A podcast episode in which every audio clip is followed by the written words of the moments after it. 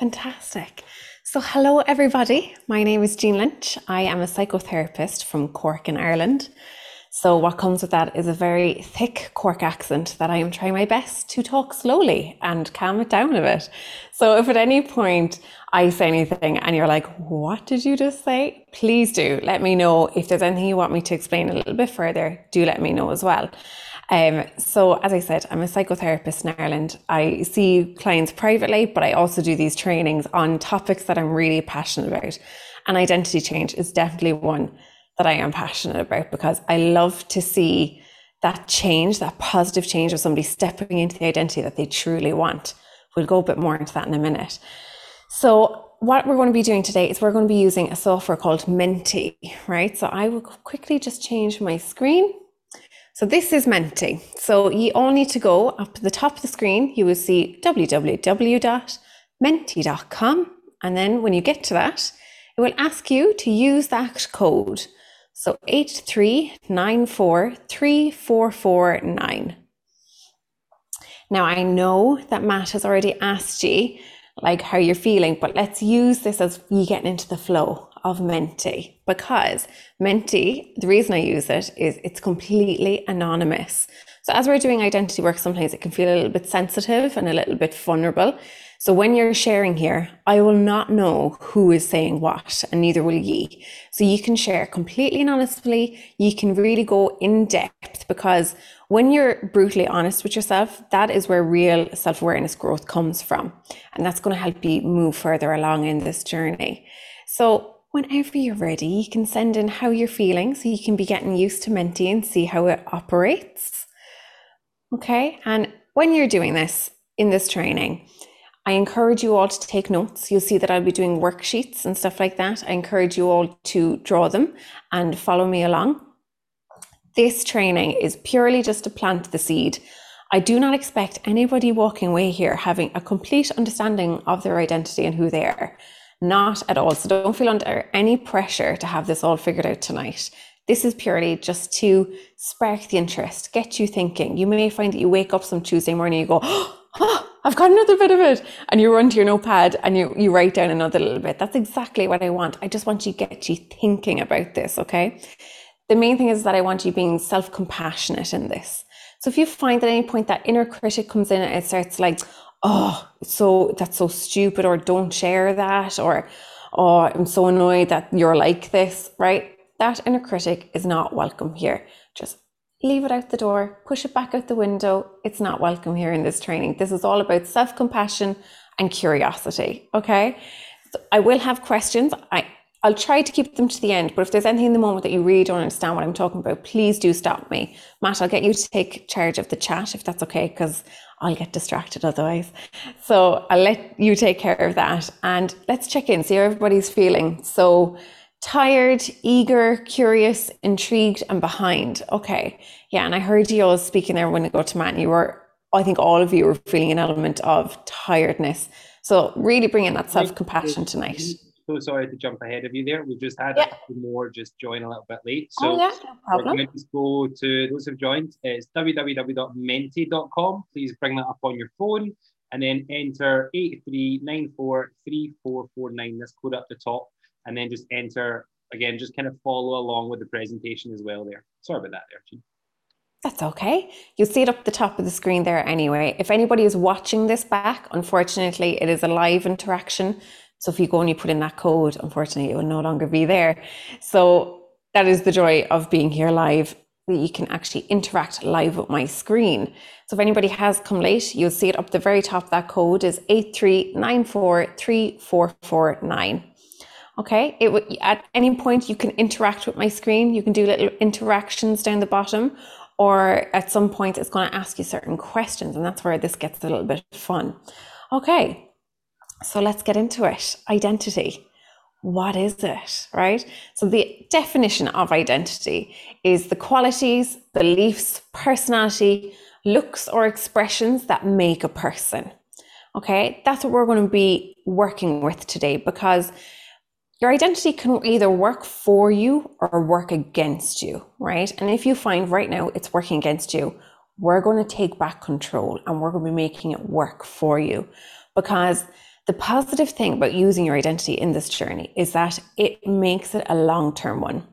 If you've come to Matt and you just want a short term fix, that's fine, right? But if you want this to be a lifestyle, if you want this to be you going forward forevermore, you want that positive change that you want to really hold on to. So in five years' time, you're better than you are today. That's where you're going to need your identity to come into play. You're going to need your identity to reflect your goals, to reflect who you want to be, the life that you want. Okay. This is a long term journey. This is going to be a long term fix as opposed to a short term fix. Okay. So it's going to ask you I think in the next one. What are your values? Okay. So your values can be anything at all. If you think about the things that are important to you in your life, they could be your job, they could be your family, they could be honesty, right? They could be anything at all. They're individual to the person. And your values impact upon everything. They impact upon your relationships, they impact upon how you communicate with one another. For example, if one of your values is respect, right? If you feel you're going to be disrespecting somebody by saying something, you're going to shut down your communication and not talk to that person about what what is what is bothering you because you feel you might be disrespectful okay or maybe it's perhaps you know um, respect your elders right? So even if an elder person is being disrespectful to you, oh, you will never communicate that to them because that's a clash of your values, okay? Your values also reflect in your thoughts, right? An interesting one is, you know, intrusive thoughts. These are the things that, you know, pop into your head and they can be quite alarming, right? I'll give you, for example, my one is um, whenever I hold a heavy object in my hand, it could be a frying pan or it could be it's often my water bottle which is quite big and large right and when it's full it's quite heavy whenever i pick heavy objects up i think ooh Oh, what would it be like to be hit in the head with one of these or what would it be like to hit whoever is close to me? For example my partner. That does not mean i am wishing death upon somebody or i'm a violent person. Not at all. Our intrusive thoughts are a direct reflection of our values. I value my partner. I value peace and calmness, right? But that value, when you flip it into an intrusive thought, means what would it be like to whack somebody over the head? Right? So your values really do play a part within your identity. Same way your beliefs and same way your goals, right? If you did not value your health or maybe your image, you would not be here with Matt. Okay. So that is why you're here. Clearly, one of your values is aligning to what Matt is doing. Okay, so let's have a look. What are some of your values? There we go self development, health and fitness, family, work, honesty, honesty, integrity, family, honesty, kindness, persistence, family, and friends. Fantastic. And that persistence is going to be one that's really, really going to help you in this journey going forward. And the interesting thing when you're looking at your values there, some of them can be completely unique to yourself, one that you have developed purely through your life journey. Another one, perhaps family is quite a common one. Honesty is one as well that can be handed down to us, right? By people who have raised us, by carers, by parents, right? By teachers, or if you've ever been in a strong authoritarian job like the army, those values can be taught to you, okay? So be aware which of those values do you think you developed yourself and which do you think have been handed down to you, okay, that you have chosen to keep, okay? So they are your values. They're going to make up a big part of your identity. Now, next, this can be one that can be quite tough to go into for yourself, okay? But it is important that you know it. So, what are the honest beliefs or stories that you have about yourself? Now, with my own private clients, some of the common ones that I hear are I'm not good enough, I'm going to fail, I'm not lovable, right? So be aware what are the stories that you have about yourself honestly? Okay. Because when you don't acknowledge these stories, what happens is they go into your subconscious, right? And then they start to control your thoughts and your behaviors without you even understanding what is happening. Things like self sabotage kick into play. Okay. But when suddenly we understand what our honest beliefs or stories are about ourselves, we bring them to the surface, when then our behaviors start to line up with it, we can go, ah, that's that story. And this is the behavior that goes with it. I now can challenge that story. I can find out is there truth behind it? Is there evidence? Do I want to follow that behavior that lines up with it? Or do I do I start a new belief about myself? Do I start a new story that I can do this? That I am lovable, that I am worthy? Yeah? Okay. So very honest one here that's coming is I'll always be like this. Yes, which means as a result, your behavior will line up with that. So you may find that maybe you're eating really healthy for eight weeks. And then that little belief kicks in of, mm, you'll always be like this, you'll always be like this, and this old identity, which means you give up because you believe that you will always be like that old identity. But where is the truth to that? The truth lies in your behavior, not in fact in the thought. The truth lies in your behavior. Okay. So some other ones that are coming in are worthless, undervalued, a failure. I can't. I can't is one that is so common, right? And I would ask you honestly, why can't you? Where is the evidence for that thought? Where is the evidence against that thought? Okay, what supports have you around you that can challenge that thought? You've Matt here. Matt is going to be a fantastic support to you that will prove that you can. Your behavior up until now proves you can. Okay, so challenge it. Imagine that somebody has said it to you. They said, You can't do that. You're like, Excuse me? Don't be so rude. I can. And I'm going to prove it to you. Right? Get quite stubborn. Get a bit brazen. Tell it, tell it it's wrong. Okay. I am difficult to be in a relationship with.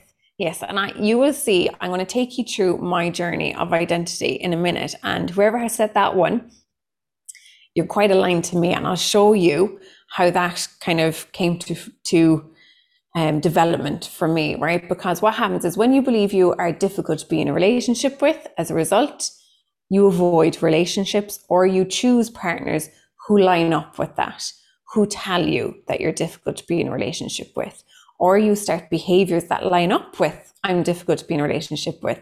As a result, you may instigate arguments. Okay. You may avoid, you may shut down. Yeah. I'm not worth it being the youngest. Okay. So the, be aware if all of your behaviors line up with this. Okay. You have a choice to continue that belief on, to continue that story on, or challenge it stand up and take a stand against it. Okay. We'll be doing a little bit more on that in a minute. Okay. So the next one is what experiences have influenced your identity? Okay. These can be positive or negative. Okay. And if you think about the big impacts that have had upon somebody, these could be things like trauma, right? Whether that be a, a car accident, it could be abuse, it could have been a toxic relationship. It could be grief. Okay. It could be heartbreak. Um, parents divorcing is another one that has a big impact on people and the stories that they tell themselves as they grow up. Um, another one could be moving country, right? Or perhaps your religion. Okay. That can be one. Like if you have really bought yourself into a religion, that's going to directly influence your identity. Okay. You can also have very positive experiences that influence your identity, like becoming a parent. If you've ever, you know, engaged in a race or a competition that you really, really wanted to do and you won, ooh, that's going to tell you you can. That's going to tell you you're powerful. That's going to tell you you can smash your goals when you want to. So having positive influences upon your identity are also going to be there. Often when we're doing identity work, people tend to focus on the negative right? The things that hold us down and we don't like about our identity. But nobody, absolutely nobody, is all bad or all good. I don't care who you have in your mind, I can guarantee you they're, they're not. Okay. If you're predicting in your future that you will be perfect and you will have this perfect life if you keep following this route, I'm sorry to tell you, that's not going to happen. You are human you will have a good life. It will be better. You'll probably be happier, but there will still be pain. You will still have some annoying traits within you, but that is okay. It's when we deny them, it's when we avoid them that they become more powerful within us. Okay, so let's see what are the experiences that you've have influenced your identities. I lack consistency. Okay. So if you've had reoccurring lack of consistency, that's probably going to feed into your beliefs about yourself that you will again be inconsistent in your future. Okay. It's only a matter of time before I fall off. Okay. Failed marriage, a year of debts, always being second place, almost, but not quite. Yes. And that's going to be kind of um, disheartening, isn't it? And it's going to tell you, do you really want to go all in? Do you really want to go 100%? Because you're probably just going to play second again. Yeah. So being aware that these are past experiences. Okay. Often, if you imagine your brain as like a filing cabinet, right? And let's imagine you're entering another competition and your brain goes, okay, we're entering competition. Let's take out the file. That's competitions. Okay. Our competition file says we go 100% in, we play second. Ooh, that's painful. That wasn't nice. We didn't like that. So mm, maybe don't go 100% in. Maybe prepare yourself for failure. Maybe, maybe don't do it. Maybe don't, don't get too excited, right? And as a result, all your behaviors going to line up with that. But the reality is, past experiences do not forecast the future what forecasts the future is actually your behavior and your effort going in. Okay. So, um, traveling, conflicts, health, parent separation, and kept in the dark. Yes, that can lead to an awful lot of confusion and resentment, frustration, I am controlling previous relationship, no trust, postnatal depression, overlooked, I used to be more fun to be around. Okay, there's some really sad things here, isn't there? Like, you know, I used to be more fun to be around. I'm sorry that you feel like that. And often as we grow through life, we can feel like we're losing fun. We lose that fun childhood element that was the fun, that we had like 17 best friends, right? And we used to be the life and soul of the party, and then real life kicks in. Okay. But I can guarantee you that if we connected back in with fun, you would still be fun, right? Again, it's the behavior. Maybe we need to give you those opportunities to have fun. Okay. Um, so postnatal depression, I'm really sorry that you've had that experience. It is, it is all consuming depression and postnatal, then you're, you've been handed a newborn at the same time, which is incredible pressure. And, you know, that is going to stay with you but it doesn't mean that you can't turn that into something beautiful as well. All of these negative experiences can be turned into something beautiful, like empathy. Like imagine if you met another mum who had postnatal depression and they just need somebody to simply to sit there and say, I see you. I know what's going on. Let me take the baby so you can take a shower. That is going to be so powerful. Okay. So the next thing I'm going to ask you is who has had an impact upon your identity? Okay. So have a think. Have a think about maybe who are you like, right? What values do you share? Okay. So this is where family and friends, and if you've had a really strong identity job, like maybe a member of the police or in the army, or maybe a doctor, right? They're really strong communities where there's a lot of shared values and sense of family almost within them. Okay. So when we are have impacts from other people, right? These can come across as conscious teachings and unconscious teachings.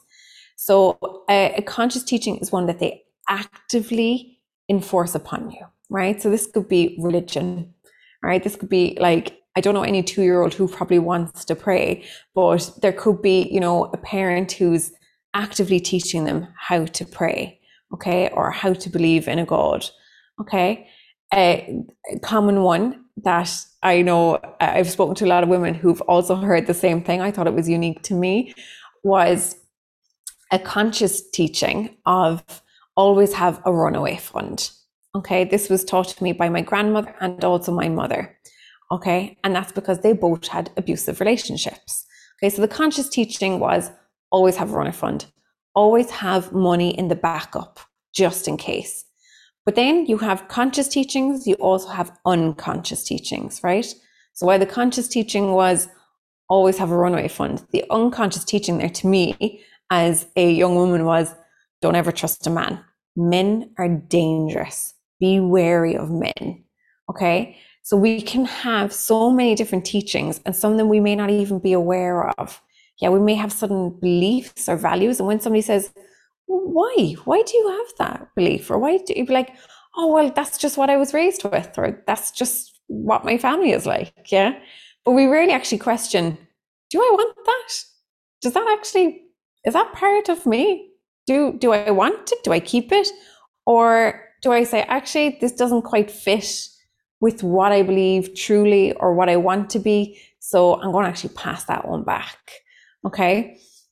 Now, so many families have your best interests at heart. Okay.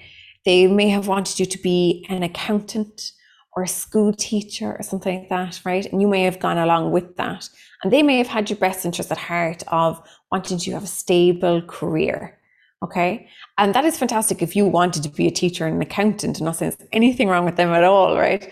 But if you wanted to be that, fantastic. If you actually wanted to be a dancer, right? Or maybe you wanted to be a fashion designer, right? If that was congruently what you wanted, but you are living somebody else's life, your identity is not going to be congruent. It's not going to be who you truly want it to be. Okay. And if you're wondering, is my identity what I want it to be? I don't really know. I'm not sure. I'm going to ask you a question and you'll know by your answer. Okay.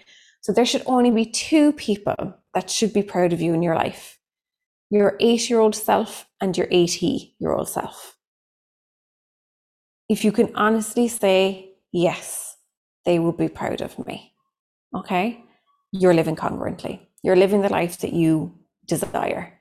If it's no, and there's a bit of, oh no, they're not proud, just sit with that and see what it is that they would be unhappy about. Okay. It does not mean that you're doomed and oh no, I, I can't I can't do anything about this. Not at all. With that anxiety, what will cause it to just go away is simply taking action steps. So perhaps if you did want to be that fashion designer, go do a fashion course, maybe a nighttime course. Okay. So you're just stepping towards it, and that's going to dissipate that anxiety. Your identity is going to start feeling more congruent, and you're going to feel more peace day to day. Okay. And so I'm not expecting anybody to go and quit their jobs because that's not going to be reality, right? Everybody will be broke in the morning. So don't go quitting your jobs. Take steps in the background until you can fully step into that identity. Okay. The action is here is what's going to get rid of that anxiety. Okay, so let's have a look. Who has had an impact upon your identity? Your career path. Interesting that we went down there then. My children, family, friends, parents, sisters, brothers, coach, husband, and my exes. Yes, definitely. I think they leave a lasting print on our identity and we carry them with us a little bit. But you can choose. Do you hand that back? Do you keep it or does it actually belong to you, that experience? Yeah. So Matthew will be getting a lovely little boost there now, hearing that somebody said coach. okay. So I'm going to take you. Oh, sorry, Matt, go on. No, no, so good. Again, I think that just to reiterate that point, and I think taking, um, if you don't follow Jean on Instagram, make sure you do. She does this thing every morning where you just take a breath, and I swear to God, it's so so powerful. So may I invite you guys to just to take a breath and just sit on that for like 10 seconds, like ask your eight-year-old self and ask your 80-year-old self, like, is are they proud? Like what what comes? Just maybe sit with that for for five to ten seconds and just sort of see what happens there. I think that's that's really, really powerful. Mm.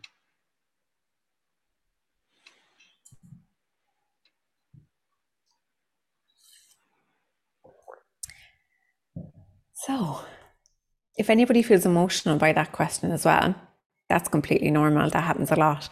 So don't ever feel like, oh God, that caught me off guard. A lot of people cry when I get asked that question.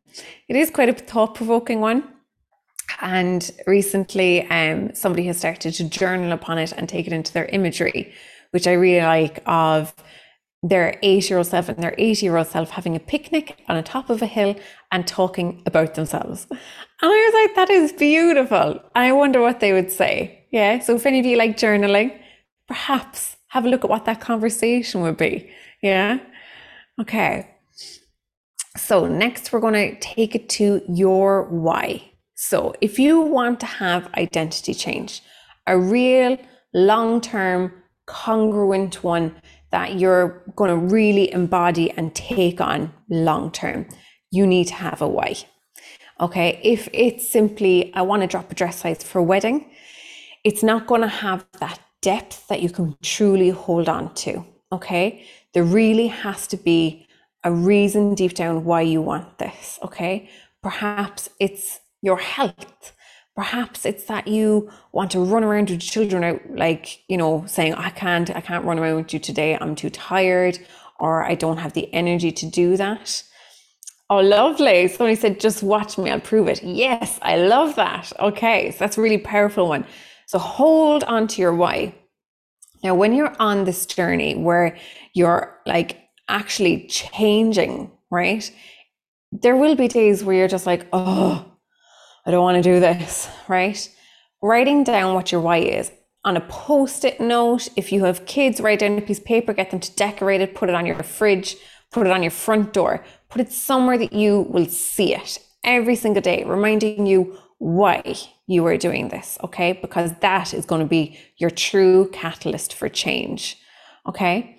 Now, so many people, I'll be talking to them when they're on their personal development journey, their fitness journey, and they'll say, Oh, I really need to get my steps in today. I'm just absolutely wrecked, but I need to get them in. Right? How many of you have been there? Right? I've been there. I'm going, Oh, I don't want to do it, but I need to get them in. Right? Pause in that second and say, Why do you need to? Right? And if you imagine, you probably say, Well, because I have my check in with Matt tomorrow and he'll be checking to see if I got my steps in. Why will Matt be checking to see if you got your steps in? Um, because that's what's on my plan. Why is that on your plan? That's on my plan because my goal is to get fit and healthy. Why are you getting fit and healthy? So I can have a healthier lifestyle, so I can feel confident, and so I can run around with my kids without getting breathless and have a better quality of life. Okay, so that's your why. Now, do you need to get your steps in or do you want to? You want to, don't you? When you connect back in with your why, suddenly you want it again. Okay, so if you're having those days where you're just not feeling it, connect back in with your why. If you feel like you've lost it, just be that annoying child who keeps saying, Yeah, but why? Yeah, but why? Yeah, but why? And you will get there. Okay. Suddenly your language will change from a need to, from a have to, I should do, to I want to. You want this, okay? And then as a result, your behaviors will feel lighter. You'll get there easier, okay? It'll feel less like an obligation, okay? So, um, Matt, you have said so that I, yeah, discipline versus desire. Exactly. Yeah. So let's have a look at what some of your whys are. It's my time to shine. My health. I will outlive my prognosis. Oh, that's a beautiful one. Yes, let's let's hold on to that one. I want that written up and put somewhere. Okay. No one is going to do it for me. Yes. To be in good health and go into my 30s thriving. Yes. So let's get all these written down. If you can develop them even further, if you can go deeper with them, go deeper write them on a piece of paper and put them somewhere where you will definitely see them every morning. Your bedside locker, your bedroom door, your bathroom mirrors, you're brushing your teeth, your front door, anywhere where you are guaranteed to see it every single day. Okay. Cover it in cerise pink highlighter. Make it stand out. Okay. Because it is important. Okay. So we're going to get onto the real work now, right? Which is we're actually going to be looking into identity development now. So your past identity, right? When you think back to it, you will often think, oh, it was terrible. I was a terrible person back then. I was just, you know, I was so unhappy. I didn't like it back then. We often reflect back with negative views of a past self, especially if we've had growth. Okay. Or the opposite way, you can say, oh, I was amazing back then. Oh my God. I was in like size eight jeans. I was having the time of my life. It was amazing. But I bet you if we took you at 20 years old and asked you the same question, you go, oh my God, no, there's so much I would change. Right. So nobody is all positive or all negative. I want you holding on to that throughout this training. Okay. So I'm going to show you my first identity, right? That I'm going to pause upon, right? This is my past identity. So you will see, I absolutely hated maths in school, right? I never thought I was going to use Venn diagrams ever again. And then I created a training that has them. So the irony of that, right? So here is my past identity, right? So this is me about 19. Okay. So you can see I had unhealthy coping mechanisms, right? I was a binge eater. I drank an awful lot of alcohol. I did avoidance, I did denial, right? They were my strongest coping mechanisms for life. I was a victim, right? But I really let, leaned into that part of my identity. And I was a victim then when it came to everything. All of my behaviors were down to me being a victim, okay? I felt I was unlovable. And as a result for that, it was a self fulfilling prophecy. And I aligned with that. I got into relationships that aligned with I'm not lovable. I got with people who were perhaps toxic, who backed that up, that I felt unlovable. I firmly believed I was not a nice person. Okay. So as a result, I was not too inclined to have close friendships because I thought, well, as soon as they get to know me, they're going to figure out that I'm actually not a nice person to be around. Okay. I was physically very fit. I could run miles and miles and miles. I was like, if we're thinking Britney 2006, right? I was in shape. So on the outside, probably looked perfect. On the inside, falling to pieces. Okay. I was incredibly maternal. I didn't have kids at that point, but I knew that I was incredibly maternal. I was studying social care at the time to work with children. So I was very enmeshed with my family. Okay. So my family, when you're enmeshed with your family, it's you feel like all of your problems need to be shared with your families. All of their problems also belong to you. So what happened was it worked as a triangle within my family. So all of my sister's issues, I was trying to solve for her. All my mum's issues, she was trying to solve. And all my issues, my mum was trying to solve.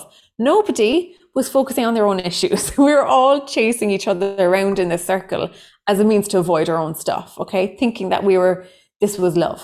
This is how we were as a family. You know, everybody minds each other, but nobody actually minds themselves. Okay. I had massive empathy I was impatient, right? And that was a big part. I wanted everything now. Delayed gratification, hated it. Give me everything now. Okay. Um, my belief and the story I told myself was I want to be better. I was incredibly irritable as a person. I was a huge Spice Girls fan. Okay. Now you will see a lot of my behaviors back then lined up with that part of my identity, right? But what happened was I was unhappy but I didn't have a why yet. I didn't have a why to change. But what happened was my nephew was born. Okay. And that was just a huge catalyst for change. I just thought, I do not want him growing up seeing me like this. I want to change so I'm a better auntie. Okay. That's where that maternal instinct kicked in. So I'm going to take you back to Menti for a second. I want you to tell me, what did your past identity look like?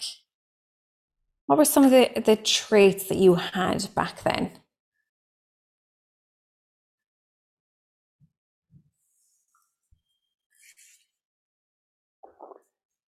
Busy. Yeah. So busy is going to always then, maybe you were actively making yourself busy so that you can run away from other things. Maybe it was part of your identity where you kind of like hustle, hustle, you know, the grind, the hustle. Okay, my way or the highway, selfish, hardworking, perfectionist. Yes, okay, so it's good to see these come in now. Unhealthy eating habits, no self compassion. Okay, and that is vital when you're on a personal development journey. Um, okay, so we have some good kind of insights there into what your past identity looked like. Now, this again, just remember, we're simply planting the seed. Okay. So I don't want you right now thinking that you have to have your identities completely figured out. If you do journaling, if you do some self reflection work, if you're with a therapist, take this to them and continue this work, right? Because the more self awareness you gain, the more it's going to help you further along in your journey. Okay, so somebody else said they were unhappy. Okay, so hold them in your thoughts as your past identity, right? And then what's going to happen is we are going to go to your real identity. So that's the one that you are now. Okay, so I'm going to take you back to mine and show you mine, right? So this is where the Venn diagrams come in. so you can see my past identity, right, is the one on the left. So it's this one here, okay? And then my real identity, which is my current one, is the one on the right. Now, when you are looking to shift your identity, you want to be doing things like progression or flips, okay? So, where I had unhealthy coping mechanisms, right? I took myself to therapy for many, many years. Then I went on and I trained as a psychotherapist, right? To really just home in on them. And now I have mostly healthy coping mechanisms. Everybody's still going to have a little sprinkling of unhealthy ones. There will still be some days where I absolutely lose my mind with the kids and I'm like, do you know what? Let's just get a Domino's, right? that will still kick in every now and again that is okay as long as it's a sprinkling and not the only one that is there as my coping mechanism. Okay. My next one, where I felt I was the victim, right? I realized that, that was a strong part of my identity, and I could either feed into it negatively and make it consume me and make it negatively impact upon my life, or I could use it and turn it into something effective, turn it into something beautiful, so as a result, when I sit with other people who are openly wounded, I can sit with them and really empathize with them and know exactly what they're feeling. So then as a result, I can guide them back out of it. Okay, so I turned my wounds into scars. So then I still feel them. I know what exactly what they're like. Yeah. So when somebody's sitting with me in pain, I know where those tears are coming. I know exactly what that feels like. So, and then as a result, I have more tolerance to sit with somebody when they are in pain. Okay. So I use it to my advantage to turn it into a wounded healer. Okay. To find a sense of purpose within it. From where I felt I was unlovable, I now firmly believe I am lovable, right? I'm also a mum to two young kids, and they both tell me daily that they love me. That reinforces it, right? I think can make you feel more lovable when a two year old is snuggling up and you saying, I love you, right? It's lovely. Okay, so the self fulfilling prophecy has dissipated, right? Because I'm now so self aware that any self fulfilling prophecies that I had, I've done the work on them. I'm aware of them so much so that like they've just kind of disappeared. Now I firmly believe that I have positive self fulfilling prophecies, ones that I am in control of. Okay. The one where I felt I was not a nice person I realized was an avoidance of emotions. And instead, I realized that imperfection is okay. I am human, right? So that self compassion really kicked in. I, I, I do another training on fear self compassion, right? And that's where you really engage that self compassion to work for you, to make you powerful. Okay. And that's where I am human comes in. If I make a mistake, did I actively choose to do that? Did I, did I, in, was that my intention? What was the intention behind it? Was it love? Was it trying to better myself? That's what matters here. Okay. So where I was physically very fit, right? I could have, I was doing insane athletic stuff, right? I'm now physically not as fit as I was back then, but you'll see how that has shifted again. Okay. I felt I was living somebody else's life. So I was living incongruently. I was living by other people's ideals, other people's values, other people's belief systems. Okay. Now I'm fully living congruently. I am so happy in the life that I have created because it is mine. It is mine completely, and nobody else has any influence or anything over it, okay? Except for when I have to watch Paw Patrol with my kids. That's probably the only thing that mm, I would change if I got a chance, right? So where I was quite maternal, I'm now a mom. I'm also mentally very well now, which is good. Okay, where I was enmeshed with my families, I flipped them with a lot of effort to have healthy boundaries with my families. So I literally put my hand up and said, Stop chasing me and my issues. I am doing the work on them. Stop. I stopped chasing my sister, and as a result, I broke that cycle that was going on, and they all kind of like skidded to a stop, and they were like, "What do we do now? What do we do? Oh no, I have to focus on my own issues, right?" But as they saw the actual, real positive change in me and taking ownership, they then were encouraged to do their own work, right?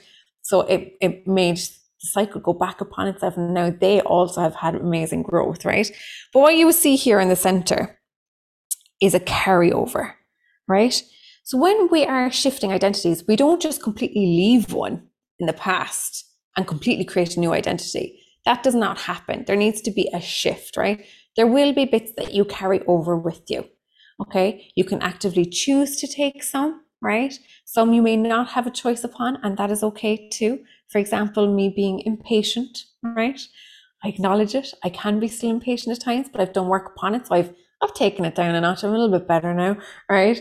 Um, I want to be better. I, I love that belief within myself, that that drive, right? So I kept that, brought that with me. My empathy, I've worked on it to make it even greater. Okay.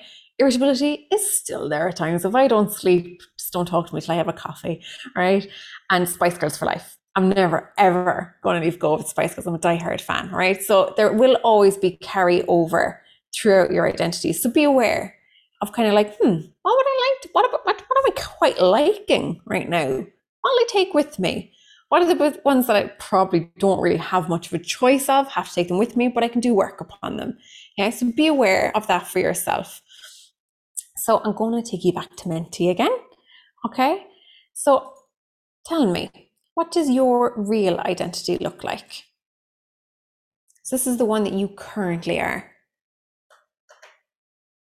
Perhaps there's some carryover from your past that you feel is still with you, whether you want it there or not. What does it currently look like?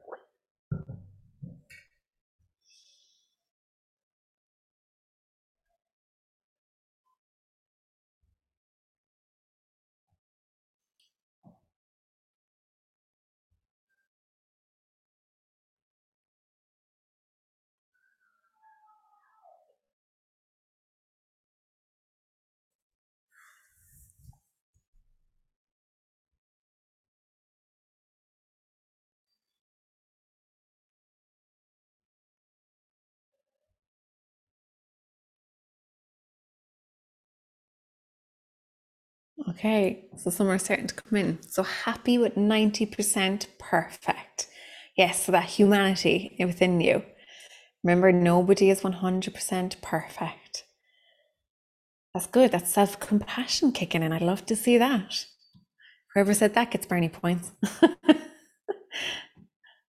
Open to discussion. Yes, I wonder is this a carryover or is it new?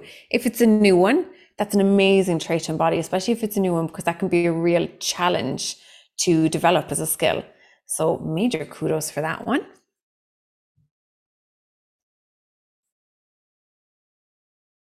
Okay, I'm going to move along, guys, but just have this thought with yourselves that maybe later on you can develop upon it a little bit more. Oh, we do. Oh, they're all flying in now. So, emotional, self development journey, curious, I am a work in progress, positive minded, emotional, fantastic. So it's lovely. There's a lovely sense of self compassion within there. And I think the, the sensation I'm getting as well is hope. And hope is so powerful. Um, there was a study done upon psychotherapists and their clients. And I remember we were in this training upon it, and they asked us, What do you believe is the most vital part of a positive outcome? What do you think is going to have the most direct outcome? And we were all saying the therapist training, perhaps the therapist intervention, perhaps the relationship between them, the you know Jungian approach, right? All these different things. We were all, and they were like, no, you were all wrong. The biggest factor that aligns to a client having positive change is that the client and the therapist have hope. When you lose hope, that is actually the biggest indicator that you will not have a positive outcome. So, hope is vital. If you start to lose hope, go and speak to Matt because I want you all holding on to that because that is the most important part to your positive outcome. Okay, so I'm gonna. Is this moving for me? Okay, so what I'm going to do is I'm going to take you back to the iPad for a second and I'm going to show you the real versus the ideal, right? So this is, um, sorry now, my Menti is acting up, but that is okay because I am human, right? So this takes you on to the ideal, okay? So your ideal is your future one. So again, we are shifting identities, okay? And again, you're going to need your why. So find what your new why is. Okay. If there's a new one that you have upon this journey, if there's always been the same one, hold on to it because it is important. Okay. So again, you're going to see here that there's going to be progressions and carryovers. Okay. So within mine, you will see that there is still all the same ones that I had in my current one, right? And then you will see that in the center, there's going to be some carryover. Okay. So a lot of the same ones that I had before. So I am human, I'm being congruent, empathy, irritable. I'm still working on it, right? I want to be better. I'm keeping that. Spice Girls, obviously, and mum, right? They follow me into every room. I don't think I have a choice in that one. Okay. So then if we look at my ideal, so this is my future ideal identity, right? I want to be working on my fitness again, right? It's quite good but I want it to be better, right? So I'm aiming to run half a marathon. Okay. And then where I am now, you'd see over here, I'm newly self employed, right? It's a couple of months now, right? But it's pretty fresh still for me. In the future, I want to be an established entrepreneur, right? So we'll get on to that in a second. I physically fit and healthy, right? I am, but I want to be better. Okay. So I'm keeping that mantra in my head. I want to be better. Okay, I'm quite happy with it, but it can be better. So I want to be more knowledgeable. So I always set myself goals of attending seminars and sending further trainings for my own professional development. Okay. I want to teach more people with wellness tools. Okay.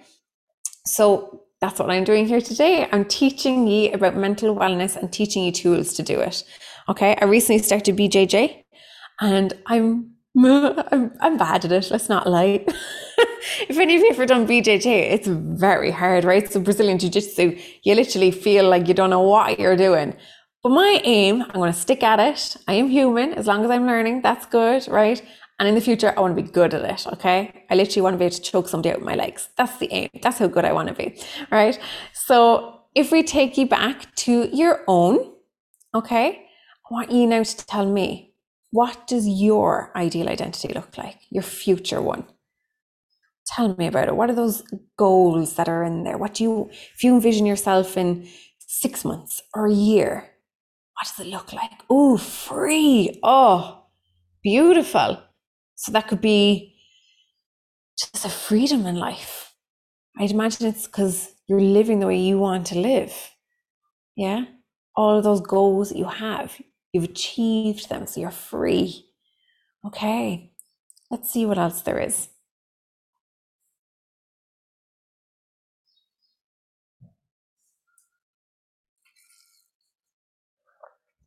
Present, yes, that's a beautiful one. Okay. When you are mapping this out, this is where finding your why was really important part of this training also is finding your ideal, right? I'm going to explain why that is so important in a minute. So maybe in your next check in, because I know that I have just kind of like presented this to you just now. So perhaps developing your ideal right now can be difficult, right? So once you've had time to think about it, in your next check in with Matt, I want you to have maybe 10 points, right? 10 points, just make them bullet list. let Matt know what your ideal looks like in your future, your ideal identity, okay? Able to see and drive, okay? I hope that that does happen for you. Self growth, good energy, physically fit, um, alive, vitality, good mental health, proud of myself, maintaining ideal weight. Fantastic. So we have some very clear ideals there, ideal identities, right? So flesh them out a little bit more, right? And then from that, this is so your why is important. A view of what you want your ideal to look like or feel like as well. What emotions do you want to be feeling in that? Okay. Oh, so somebody said proud of myself. Beautiful. That's one that you definitely. Oh, public speaker. Oh, we'll have to get you on for a training and something. Okay, making ideal weight vitality. Fantastic. Okay, so some beautiful ideal identity visions coming up there, right? So the next bit is your ideal behaviors. Okay, so this is the important bit. We can have an ideal, but if we do not know what the behaviors are to get there, we're never going to get there, right? So these are my ones. I'm currently doing interval runs, okay, to get my fitness up to be able to run longer journeys. I'm eating healthily. I'm continuing to present trainings. I'm doing professional development seminars and stuff like that once a month. I'm training in BJJ. I'm drinking two to three liters of water a day. I'm attending my own counseling to maintain my own mental well being. And I have fun weekly. Okay. They all align with my ideal self in the future, my ideal identity. They are my eight behaviors. Okay. When you're thinking about your ideal, right? So the person who said maintain my ideal weight, right? What would that be? What would the behaviors be? Maybe it's prep your meals, eat your meals, drink however many liters of water, do however many steps, right? You're clearly laying out in detail, not just like eat healthy, right? No, no, give me more detail. Eat healthy when? Eat healthy how? How many meals? When? Right? Are you going to prep them? Right? Um, maybe it's do my check ins with Matt, right? Lay out what your eight to 10 behaviors are for you to reach your ideal. I don't want any more than 10 because at that point it can become overwhelming. When you have your ideal behaviors, lay out the frequency of them. Okay. So perhaps when you're drinking two to three liters of water every day. Get 10,000 steps in every day. Get a workout in two to three times a week, right? So that you have the frequency that is for you. Now, if any of you are struggling to figure out what your behaviors are, or maybe you get to five and you're kind of going, I can't think of any more, ask Matt, right? He is the expert here on health and fitness for you that you've hired. Use him to your advantage. Okay. So go and ask and say, hey, this is my ideal. These are the behaviors I've come up with. Would you add anything to them? And he could say, actually, yeah, you forgot to put in maybe mindfulness every day, right? So he can help you kind of build and flesh these out a little bit more. Okay. Now, what you can find sometimes is when we are shifting identities, okay, I'll, I'll take you to the next slide just so you can start telling me what your behaviors are that are going to get you to your ideal identity as I'm telling you this bit, right? So, as we are doing identity shifts, right, what you can find sometimes happens is you slip back into an old identity. You start doing old identity behaviors. So, perhaps binge eating, perhaps not getting your steps in, right? You start to think, oh, I'm feeling like I'm slipping. I'm feeling like I'm giving up, right? What I want you to imagine this like is imagine you've come out of a toxic relationship. You didn't want to be with this person anymore. You didn't really fancy them. You're kind of going, yeah, I'm not enjoying this relationship anymore. I want to break up, right? You break up with them. Then what happens is maybe you're a little bit stressed one night and you have a couple of drinks with your friends and two o'clock in the morning, you're ringing for a booty call, right? So you kind of go, they weren't that bad. Oh, was a bit of fun. We had fun, didn't we? It was comfortable. It was comfortable. Let, let, let's ring them, right? I want you to imagine that you're waking up seven o'clock in the morning. You go, Oh my God, what am I doing here? I remember now I didn't like this. This was not a fun place to be. Oh my God, get my clothes, get out. That's exactly what I want you to be thinking when you slip into an old identity, right? It's simply an old booty call, right? And you go, you wake up in the morning, you go, no, not anymore, not anymore. We'll go back to the to the real one, Okay, we'll go back to our ideal behaviors. Just get up and choose. Just say, okay, I did that. I'll just choose differently now. Okay. the biggest takeaway is the booty call. okay. So, guys, tell me, what are the behaviors that ye have that are going to reflect your ideal identity? Let me know. You may not be able to identify them all right now. That's okay. Even if you just get a small few that you feel actually reflect what you want your true ideal identity to be in the future. Now, these don't have to be crazy. Okay. Yeah, breath work. Fantastic. So flesh that out. How are you going to do that? Is it going to be YouTube? Is it going to be maybe an app that you use? Okay. Are you going to do it every night before bed? Are you going to do it in your lunch break? There's some brilliant ones out there now that you can use on your commute, right? Breath work routine every morning. Woo! I'll have to start actively doing them now again. I took a little break for a couple of days because I was running so hard. I was like, I can't even breathe myself, let alone breathe with you. so get up, grab a shower, put shoes on, and get out walking. Yes, love that. So there is three behaviors there. So get up. What time are you getting up at? Set an alarm clock. Get up, right? Have your clothes there. Maybe have them laid out the night before. That's another behavior. Grab a shower. Have your towel there, to go. Grab the shower. Third behavior get your shoes on and get out walking. That could be four or five behaviors right there alone, right? So, depending on what is going on for you, that is amazing. So, then at the end of each day, you can say, I did all my behaviors, okay? One la- large glass of water first thing in the morning. Yes, fantastic. Is it going to be sitting there next to you? Are you going to go down and get it straight away before you even get dressed? What way are you going to do that? I want you really laying it out sit at the table and eat your meal. Yes, and that's a lovely one to do that. I think society has kind of fallen away from, but it's a lovely one as well if you want to get into mindful eating. Practice Reiki again. Yes, so that's a lovely one. So add some more detail into it. How? Are you going to go back and do a course? Are you maybe going to start up a, a, business to do it, right? Um, hot water and lemon. Beautiful. Are you going to have it every morning? Are you going to have it throughout the day? Meditation one evening a week, tidy space, tidy mind, beautiful. Yoga again, healthy meal plans, fantastic. Guys, these are fantastic behaviors and flesh them out more. Get your eight to 10 in and write them down somewhere, okay? What I want you to do when you're doing your check in with Matt the next time, right? Or even in your Facebook group, whatever you use, I want you writing down what does your idea look like? Maybe a couple of bullet points, right? And then what are your eight to 10 behaviors? Okay. So phoneless walk, 7.30 a.m. for 20 minutes. Beautiful. And such detail. Fantastic and achievable. Love it. Okay. So now the next question I'm going to ask you. If you did get to that ideal identity, right? Let's imagine it's six months' time, it's a year, however long, right? And you are now that ideal identity. Who would be most proud of your identity, right? So this is a ranking scale. So you're going to put in who you think would be first, most proud, all the way down to least proud, if you get me. So figure that out. Who would be most proud if you got to that ideal identity?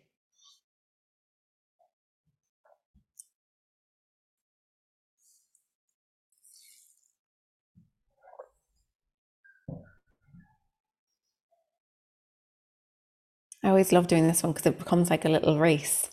You're like, oh, who's going to get to the top? So let's see. Oh, here we go. All right. So parents is coming in first, then friends, siblings.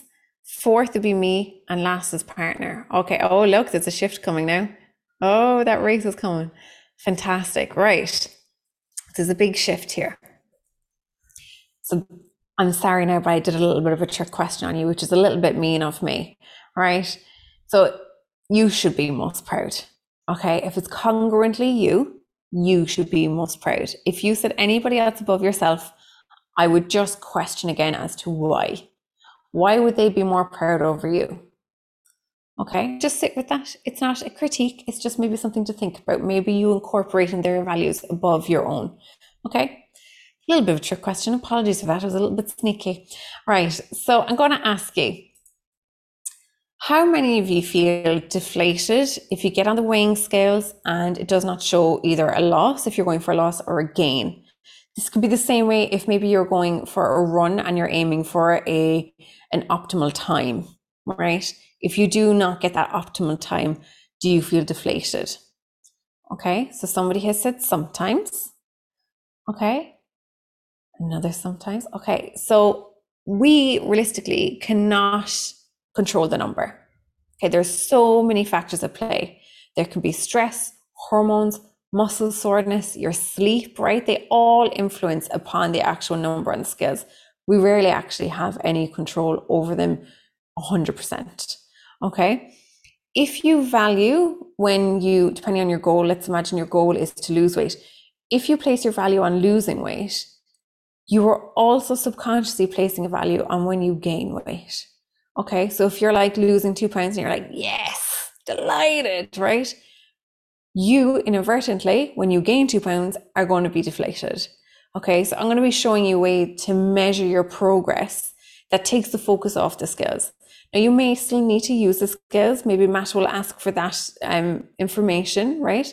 Because he may need that to do his side of the job, right? So I'm going to show you a way to take your focus off it. Right. So here is the cycle of placing your value on the scales. Okay, so where we start in the cycle is positive or negative lifestyle behaviors. So let's imagine you've had negative lifestyle behaviors. The perfect example is Christmas, right? Most people go mad at Christmas, and then maybe January you're going, I need to step on the scales. Oh no, right? Oh, I wonder what the damage is, right? Or you could be living really positively and engaging all those really positive behaviors, right?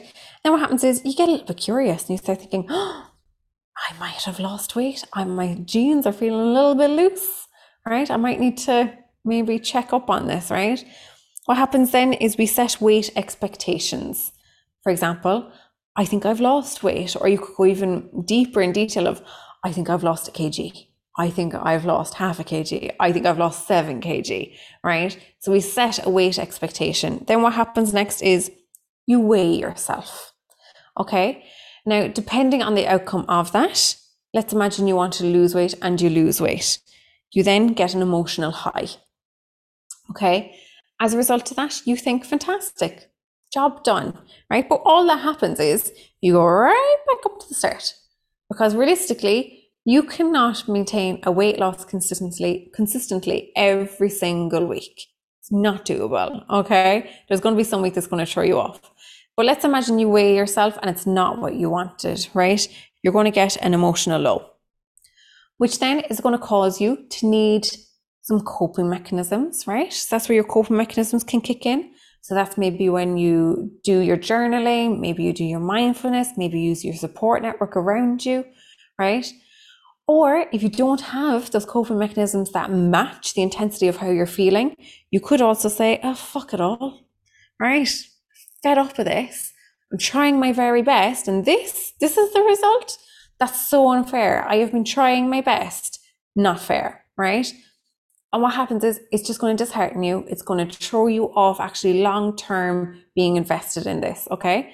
So, what I want you to do instead is I want you to imagine that you are rating your success based upon those eight to 10 behaviors that you've laid out. So if you are doing your check-ins on your Facebook group or whatever it is, maybe you're doing your wins with Matt, right? That you say, hey Matt, um, so this week I did seven out of eight of my behaviors, right? Successful week, right? And Matt's going, fantastic. That is success because what happens is when you focus on the behavior and every week you consistently do those behaviors and you place your value upon getting them done and you consistently do them, the results that you want will come. Okay. So it's about focusing on the behavior as opposed to the number on scales, which can be quite volatile and not follow what you want. But consistently doing behavior gives you back a sense of control and a long term projection. Okay. So, guys, that is the coming towards the end. So, what I'm going to do is the next slide is going to ask you if you have any questions. Okay. Now, if you do have any questions, you can pop them into the chat if you want. If you'd like them to be anonymous, you can also pop them into Menti. Okay. I'm going to quick look at the chat here now. Um, so, Matt, I'm glad that you were enjoying that and that your biggest takeaway was the booty call.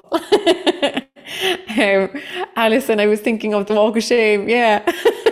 I think we all have done that at some point, haven't we? So I think you can all relate to the booty call. Okay. So I don't think there's much questions coming in there, but what I will do is Matt was saying about my um, Instagram page. That is my Instagram handle. If any of you do want to come along and do some mindful breaths with me in the morning um, and just take a 10 second break for yourself because life can be so busy. Okay, so if you want to check in with me and take a breath, anything at all. Okay. If anybody does have any questions, if they want to unmute or anything like that, you can, of course, ask a question. May I just jump in on that one? Of course, you can. So, just kind of looking at some some takeaways, because again, I think it looks like the team got so much from this um, to continue this work and in terms of sort of journaling prompts and kind of coming back and sort of doing the work what mm-hmm. um, do you have a couple that you tend to that you feel just kind of really really helps with this sort of progress change when you picture like your past again your present and then your ideal like what's some maybe journal prompts that you come back to each each morning that kind of as you go that finds keeps you accountable and allows a little bit of progress yeah, so good ones would be kind of like to look at your experiences. So, what experience have impacted upon my identity, right? And journal upon one of them at a time. Don't try to do all at once. Um, another one could be that 80 or 80 year old self. That's going to help you to actually identify what is glaringly standing out to you that you are proud of, but also what you're not proud of. Because I think sometimes with journaling, people get caught up in the negative and reflecting upon trying to figure out what's bad right? But reflecting on what's positive is so powerful. If you're having a day where you think, I have really stepped into my behavior state around my ideal, if you're having one of those days, definitely journal, okay? Because by journaling upon those days, you can find out what got you there, what helped you to stay in that space, because by gaining that self awareness, you can repeat it, okay? So always do journal upon when you're having a good day as well, or when you're proud of yourself, or when you've had a win. Okay, that aligns with your ideal behavior in the future, yeah. or your ideal identity. I think it's just about setting the right intention. Like, for example, you use MyFitnessPal to remain accountable and create a mm-hmm. calorie deficit. And then you lose a couple of pounds, and then you're like, oh, I've hit my weight. And then you stop using MyFitnessPal, where like your new intention is a little bit of accountability. And I've done that in the past with journaling, like, oh, I need to fix this, I need to solve this. I'll journal, mm. that works, that helps. And then I stopped journaling in the past. I'm like, uh, and then I'm like, oh, I need to fix this. And it's like, fixes your problem. journaling also maintains your problem. So it's about setting the right intentions. Exactly. And perhaps if you find that journaling is something that helps you, that you add it into your behaviors and you set a frequency on it.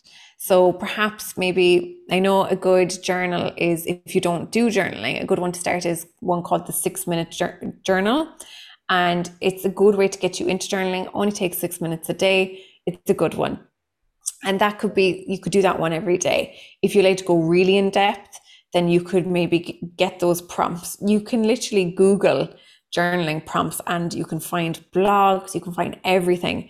If you find that just doing it kind of free, there's another lovely technique called the, the hot pen technique, which is if you're sitting there and you're kind of going, I don't know what to journal. There's there's nothing coming to me, right? Set a timer on your phone for 20 minutes, half an hour, right? Whatever you desire. Probably not anything more than half an hour, it'd be a bit too long, right? Just start writing even if you start writing, I don't know what I am writing here today. I have no clue what to say, right? Keep, keep going. Because eventually what will happen is you will tap into your subconscious and things will just start to flow. The rule of it is you do not take your pen off the paper. So if at any point you're going, I don't know what to write next, you just write, I do not know what to write next. You keep, keep going until that timer is up, okay? It's a good one to kind of break through the subconscious, especially if you're feeling a little bit off. You know, those days where we're feeling a little bit off and we don't quite know what's wrong. Fantastic to do it on those days to help you identify what's actually going on. Amazing. Yeah. I have one more for someone who I know couldn't make it. And when someone has a value of strength, for example, and like self development, um, mm-hmm. sometimes asking for help can feel like a weakness and it feels quite counterintuitive to one of their strengths. So how, mm. if have you like what, what, do you do in that situation if someone's like oh yeah like um, family and friends are something which is really really important to me so much so that every time i go out with family and friends i don't want to be the one that's not drinking but i also want to improve my health and fitness. So it's kind of like a double-edged sword it can be right? It is and there's kind of two things in there. So if your value is family and friends and the activity is just the thing that's helping you to do that. By doing behavioral experiments it can take you away from it and you're still fulfilling your need. So for example everybody's going to the pub and you're thinking well if i want to hang out with my friends and family i have to go to the pub. If i want to get to my health and fitness i have to cut off my friends and family right? And that's a big dilemma that some people think i'm going to lose all of my friends right? Not at all. Be honest communicate with them say hey listen I really want to focus on my health right now. This is my why, right? So you're being honest, you're making the connection with them. This is my why I wanted to do this. Now, drinking doesn't really align with mine right now. I'm totally happy for you to do that. If it brings you joy, please do it. Please continue. It's just not bringing me joy right now. But I still want to hang out with you. So here's what I'm thinking, right? How would you feel about maybe like going to an adventure center or do you want to go to cinema or do you want to grab a coffee, right? Give alternatives. Try alternatives because you could come to your friend and say this and they might go actually do you know what? I'm kind of over drinking too. I, I, would actually love to go for a walk or oh my god i've been looking at that jump zone trampoline place for months. Let's go do that. Nobody would do it with me right? So some things when you bring forward just communicate with them honestly respectfully right? So many times people will go i totally I, I love you. I want you to reach your goals. I would love to help you along with this right so we make a judgment based upon a, an idea, a belief that we have in our head. We never challenge it. Challenge them, give alternatives, do behavioral experiments because you will be surprised what actually comes out of them. There was a first part to that question, I've forgotten it now. um, asking if you value strength, um, yes. for help is a sign of weakness. Yes. So asking for help, if you feel it's a strength or weakness, it's generally because you have a trait of perfectionism as well, right? So you believe that you should be able to do everything yourself. The reality is you're just going to have to bite the bullet. But generally, what I do with clients who really, it's it's ironic if they come to me because they're they struggle to ask for help. But what we do is we do a scale, right? A scale of what would be the easiest thing to ask for help with, what would be the like not a chance and hell am I asking for help with that? Right. And then you slowly work your way up it. So perhaps it's, hey Matt, um, I'm wondering what your recommendation for the best weighing scales would be, or you know, I'm looking for the best um, app to count my steps, right? Things like that. So that's minor. You're kind of more asking for advice than help, right? And then I often liken it to if you pulled a muscle in your leg, what would you do? Right? They say, oh, I probably should ice it and you know, do all this. Right. So you try it yourself first. If it does not work and it feels worse the next morning and it's bruised and it's swollen, what would you do? Um, I'd probably go to the physio or to the doctor. Perfect. Okay. So you're telling me that your mind probably has a bruise or maybe it's a little bit swollen, but you you think you can resolve it yourself, even though you've tried and it's not worked. So what's the alternative here? Keep going the way you're going, or do we maybe get a little bit of help to resolve it now before it your leg falls off, right? So reaching out for help sometimes is actually you serving yourself, right? You are paying somebody else to do something for you to provide you with a service right? It's not a disservice to yourself. You're actually empowering yourself by doing this. Yeah, I love that. And I think a lot of people can take away from that. I think everybody in here is determined, they're hardworking, they're busy, they've got their own responsibilities, they've got a 1000 mm-hmm. one things going, and sometimes being like, oh no, like, um, yeah, I think that's that's really really powerful.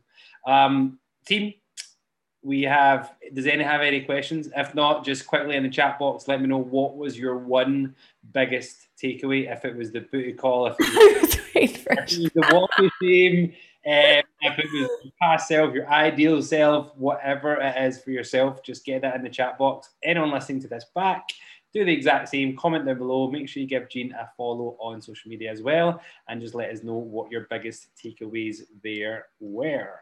I'm just going to wrap up on the recording as well.